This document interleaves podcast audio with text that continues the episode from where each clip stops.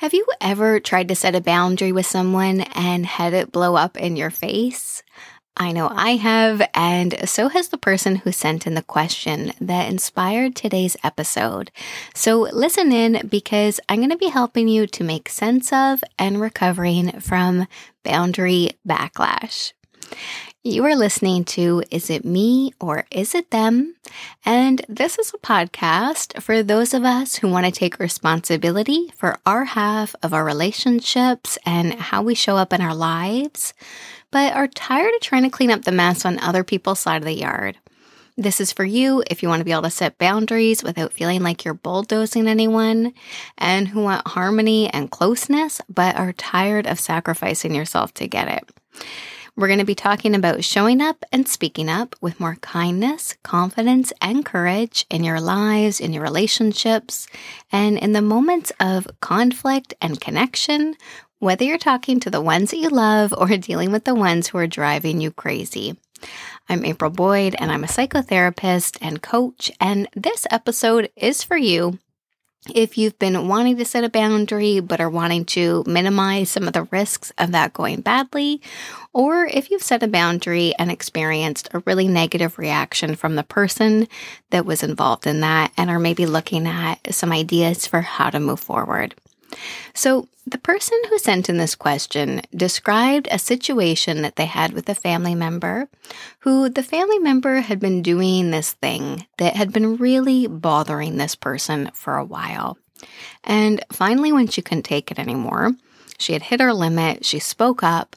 She told the person that this thing was really bothering her and it went badly. The other person ended up giving her the silent treatment and really disengaged and would no longer respond to her messages and left this person feeling really hurt and impacted by that negative experience. So, I want to remind everyone listening that this is not intended to replace counseling or therapy. This is really just for educational purposes as I share some ideas and questions for you to consider and see how this may be useful and pertain to your specific situation. But obviously, I don't know all the details, and this is not intended to replace actual specific individual one to one counseling. So here's the thing. I think that there is this myth that really drives me crazy in the self help and therapy world that seems to say to us if we set a boundary, that's all we need to do to be able to get on the right track in our relationship with somebody or move through a difficult situation. But We've all had experiences that tell us that that is not guaranteed. We've all encountered, and I know I'm not alone on this, times where even when you've chosen your words really carefully, even when you've been really intentional and thoughtful about your approach, there's times when it goes sideways.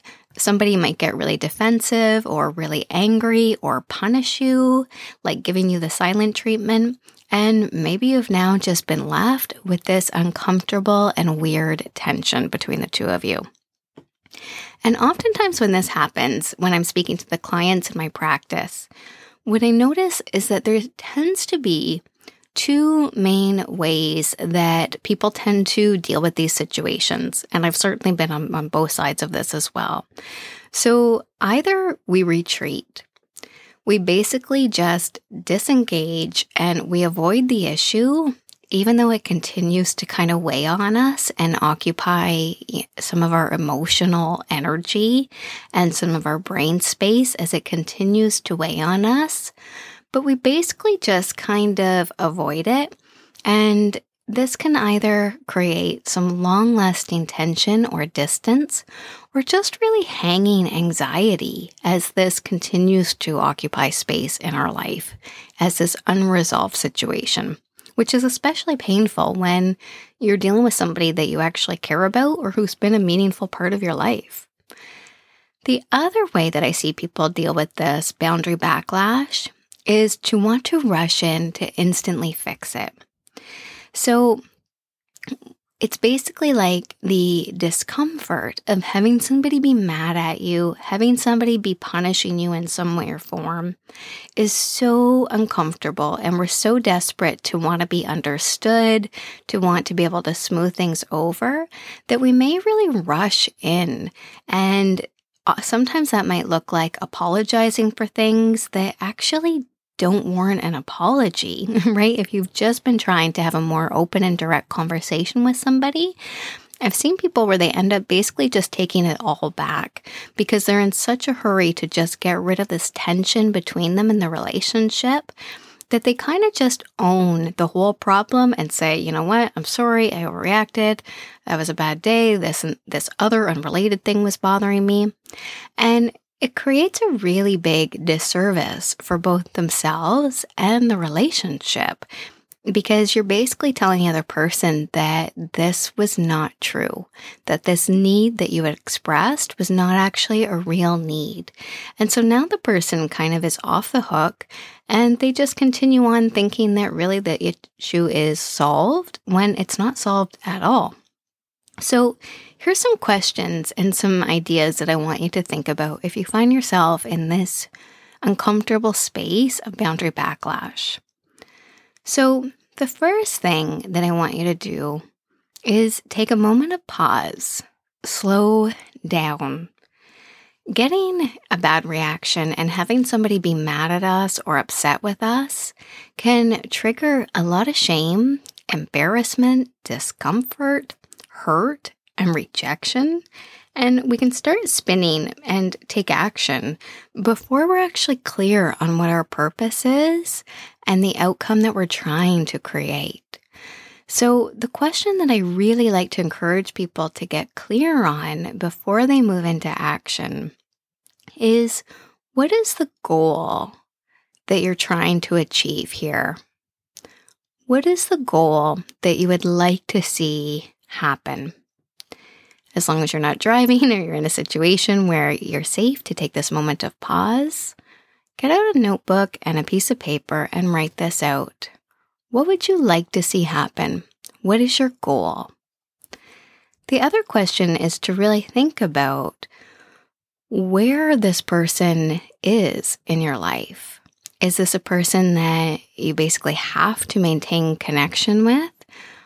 Let's say, you know, it's a working relationship or it's a family relationship that does not feel optional to you, this is really a person that you're tied with, just get really clear on the fact that even though this might be uncomfortable, there's an opportunity that if we don't rush in to smooth things over and we move in instead with a clear goal and a clear intention, there's a really incredible opportunity to do some repair work to smooth over the conflict and relationship, yes, but also still stand true to this change that you've quite possibly been really needing and longing for for a very long time.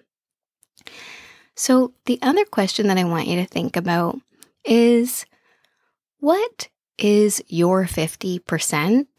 Of this equation.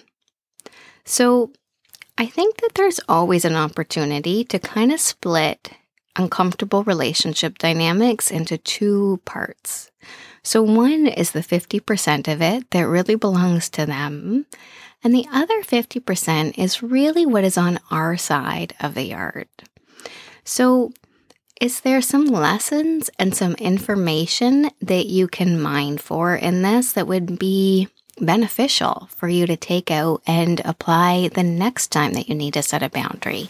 So, for instance, when you set the boundary, did you wait too long to set it? And therefore, maybe it came across in a way that either was explosive or heated or just emotionally charged. And notice that so much of our communication is actually nonverbal. So even though we might be choosing our words, speaking calmly, be in full control of our presentation, people are often picking up on the emotional undertones. So people might be reacting to an intensity of anger that you're clearly feeling, but not really claiming in that dynamic. So The other 50% of this is to maybe consider and try to be a little bit generous and gracious of what the other person's possible 50% could be. So, obviously, our goal here is not to mind read, but it's sometimes helpful to just start to explore what might be happening for them. So, oftentimes our shame makes it so hard to explore and separate the two parts of these 50% because it's like we can get triggered and fall into these trap doors where we're either oscillating between a place of self attack and feeling so much shame and so much guilt around, you know, what we said that we didn't like or how we could have done something differently. And then we kind of ping pong over to this place of armored up attack where we just replay and remind ourselves about how our anger is so justified and everything is this other person's fault. But when we start to just kind of break this down, on our 50% of this, could we have been a little more clear? Could we have been more gentle? Could we have intervened earlier? Because when we look at their 50%, it's very possible that the message was not actually received by that person. The message that you were trying to convey was possibly lost and really misinterpreted and confused. Now, when we think about it this way, if this person has done the same thing that bothered you 999 times, and all of those times you ultimately acted like it was fine, it went by without a consequence 99 999 times. And all of a sudden on the thousandth time we lose it or we speak up about something there's a really good chance that the person is not really going to associate your reaction on their behavior because they always do this and you're fine with it so it's very possible that the other person is quite confused and not really sure and possibly dismissive and maybe feel like they've been unjustly attacked or had you taken something out on them. Now, obviously, the more helpful response would be for them to circle back and say to you, Hey, help me understand what just happened here. But in times when we're dealing with somebody that maybe does not have the emotional maturity or the skill to be able to really do conflict repair, we may be left holding the bag our own selves, which is not pleasant, but often is just the reality of the situation. So, this is where we go back to our goal of what would you like to see happen here? And when we're thinking about that question, I want us to be really realistic, right? Based on what you know about this person, both what's great about them and where maybe some of their limitations or blind spots might be, and you look at how they interact with often their other relationships, do you see them really demonstrating this capacity to meet you at the level that you're wanting them to meet them at? Because often we kind of engage in this fantasy where we want people to change who they are to better meet our needs. And those needs might be completely valid. I want someone to be more considerate with my emotions. I want someone to be able to connect with me in more of a genuine way. I want someone to be more respectful of our time or our workload or, you know, whatever that reality is that you're dealing with in your life that this conflict has, you know, bumped into. So, when we look at this, we can start to kind of adjust the fantasy of this person having a really big aha moment, which may happen. but if we just check in about what is a realistic goal, it might look more like managing your expectations and having to continue to take responsibility for setting that boundary and being the one to protect it instead of giving away our power for somebody expecting them to have a light bulb moment where all of a sudden they totally get it and all of their own issues are kind of cured in this moment and don't show up again. So, the other question that I want you to think about is Are you trying to be in control of their reaction? So, here's the thing I can be responsible for the words that I say but I cannot take responsibility for how somebody hears them. And I think we've all been in this situation where really we've said something, but that has not been the thing that somebody hears, right? What they hear is a very different meaning or a very different interpretation. And so sometimes it's helpful to remind yourself, or it's helpful for me at times to remind myself as well, not to continue to try to explain myself to somebody who seems to be intent on misunderstanding you. So notice if somebody is really blocking your attempts to repair, if they're blocking your attempts to connection. And I think that there's times where even though it's uncomfortable, we have to kind of release somebody to be their own adult and choose their own reaction. One of the rules that I love to keep in mind with boundary setting is that we have to kind of be prepared for the fact that the other person might get angry or upset because we're challenging them. We're challenging maybe roles that we've held in their life for a very long time, or roles or expectations that they have fulfilled or done for us. And all of a sudden, we're disrupting that. And unfortunately, a lot of people that are not really committed to their own self awareness or self reflection can get really defensive and reactive. And so, this is where we have to remember they're really choosing and are responsible for their own behaviors and actions in those moments. We can only be responsible for that 50% of ours. So, the next question is is to really look at what is the opportunity here? So it can feel so uncomfortable to have this strain.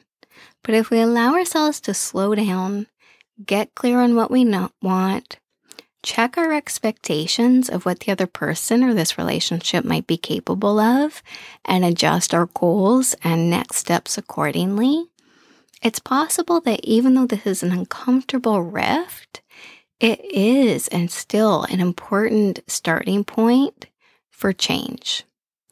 If we allow ourselves to move forward with kindness, but also a whole lot of kindness towards our own self, a whole lot of self compassion, and also courage to maintain this position that your needs matter too. It can be so tempting to just take it all back and just I hear people describe this idea sometimes of, okay, I'm just going to take the high road. But living in a state of feeling resentful and frustrated, frustrated and judgmental to somebody and really just biting our tongue with all of the things that we're thinking is not necessarily the high road. It's just a way of avoiding conflict and a different kind of discomfort. So when we can start to engage with a bit more of what the reality is, which might be that you're upset and there's some repair work needed, then we can start to really look at the relationship for what it is and not what we wish that it was. And I think one of the traps that a lot of people fall into is they look at other people's 50% of the relationship, other people's reactions, other people's limitations, other people's behaviors as somehow being about a reflection of their own self. So if I was really important to this person, they would try harder to do this or this or this. And while there might be some circumstances where that is true, I think oftentimes what we're bumping into is other people's issues and limitations that have nothing to do with you. So when we can start to kind of release that part of it that does not belong to you, that is not about to, about you, that's not your fault, we can start to take responsibility for the pieces of our own growth. How would I word this differently next time? How would I approach this differently next time? Would I approach it earlier before this had become a hot topic or before I had sent really mixed messages of portraying that something was okay when really you were not okay with it? Right? We can look at that piece of us that needs to change and grow which we all have that learning curve. That's a lifelong process. And we can also meet people really where they're at without taking ownership for their own emotional reactions, which is actually just a really codependent dynamic, right? If this person is upset, I can't possibly be okay until I have soothed them and made them be okay again sometimes we have to be okay with some of that tension and ambigu- ambiguity, right? So, my last question for you to think about is what do you need from the other person? And again, when you look at and just scan around for really their level of how they do all relationships, what do you need from the other person? So, that is what I want you to think about. Make some notes on this. I'd love to hear what comes up for you. And if you found this useful, then please take a screenshot and tag me on Instagram. I would love for you to help me get this out into the world by sharing it with more people who may benefit from hearing this as well. And our next group of Reset Our Mindset is going to be coming up in a few weeks in March.